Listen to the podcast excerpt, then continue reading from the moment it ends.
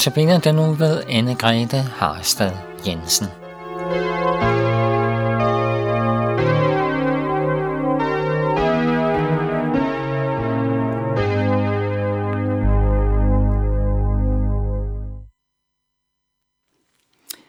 I går lyttede vi til den første del af længelsen om den fortabte søn. Ham, som fik sin del af arven udbetalt og endte med at øsle det hele bort. Han havde kun én mulighed tilbage, at vende hjem og håbe på barmhjertighed fra sin far. I dag skal vi høre videre om den ældste søn, den yngste søns diametrale modsætning. Men inden skal vi lytte til sangen Til himlene rækker din miskundhed Gud, sunget af Sine Valsø.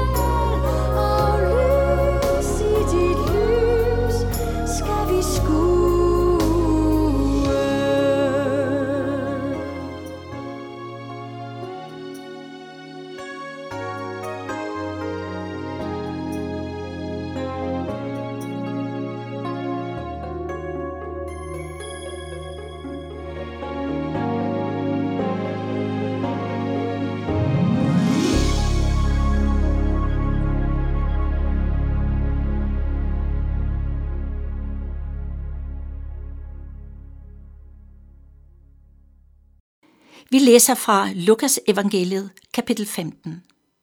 Men den ældste søn var ude på marken. Da han var på vej hjem og nærmede sig huset, hørte han musik og dans, og han kaldte på en af karlene og spurgte, hvad der var på færre. Han svarede, din bror er kommet, og din far har slagtet fedekalven, fordi han har fået ham tilbage i Gud behold. der blev han vred og ville ikke gå ind. Hans far gik så ud og bad ham komme ind, men han svarede sin far, nu har jeg tjent dig i så mange år, og aldrig overtrådt et eneste af dine bud.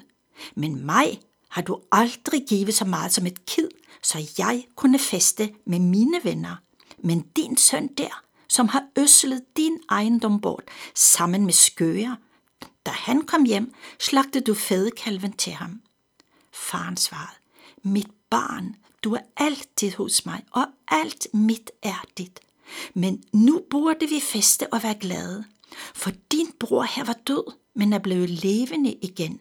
Han var fortabt, men er blevet fundet.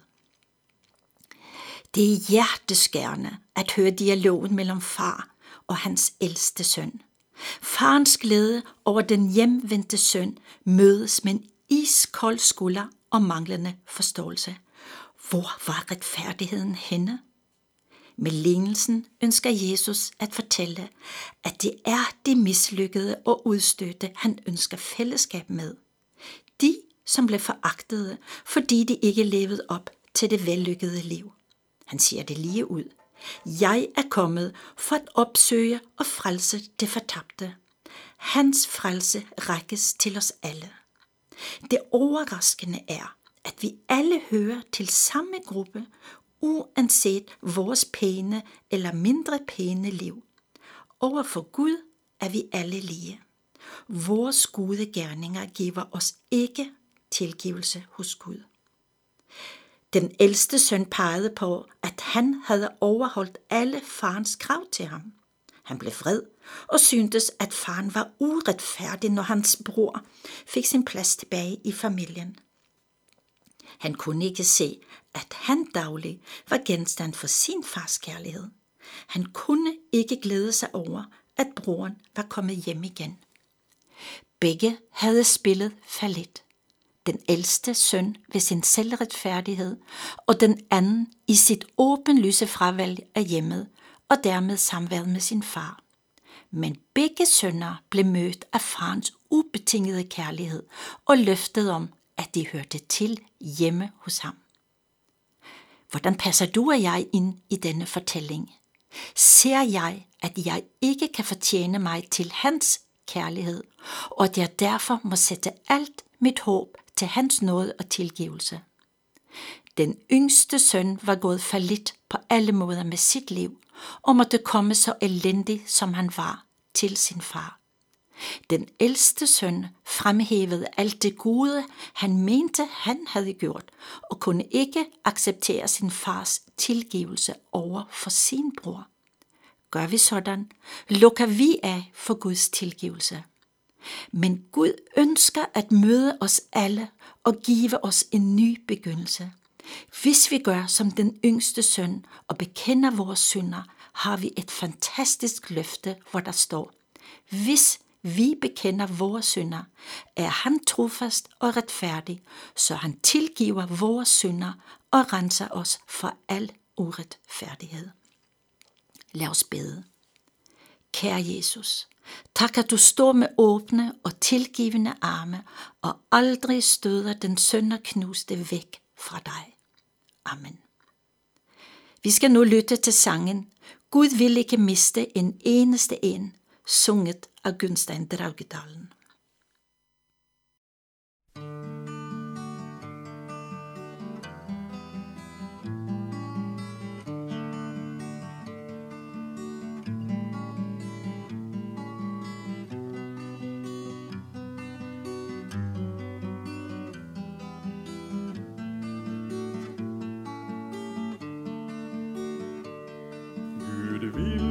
Ikke miste en eneste en, han alle vil adle og eie. For ham er hver sjel som en perlesten, hvis verd bare himlen kan veie. Fra evige tider Gud tenkte på deg, det beste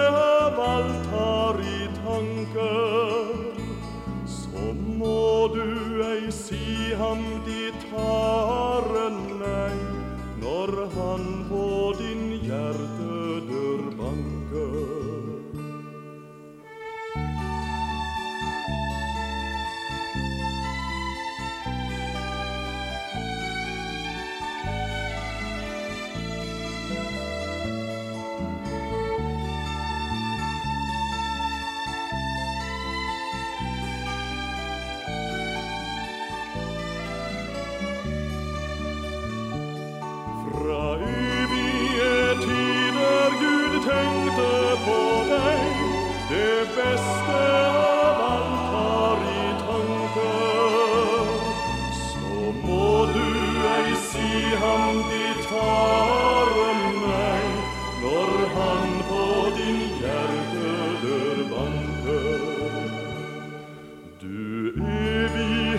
evighetsvandrer i fremmed land, i tide du må deg besinne. En skatt uten like du eie kan, en vidåpen fader fan finne. Fra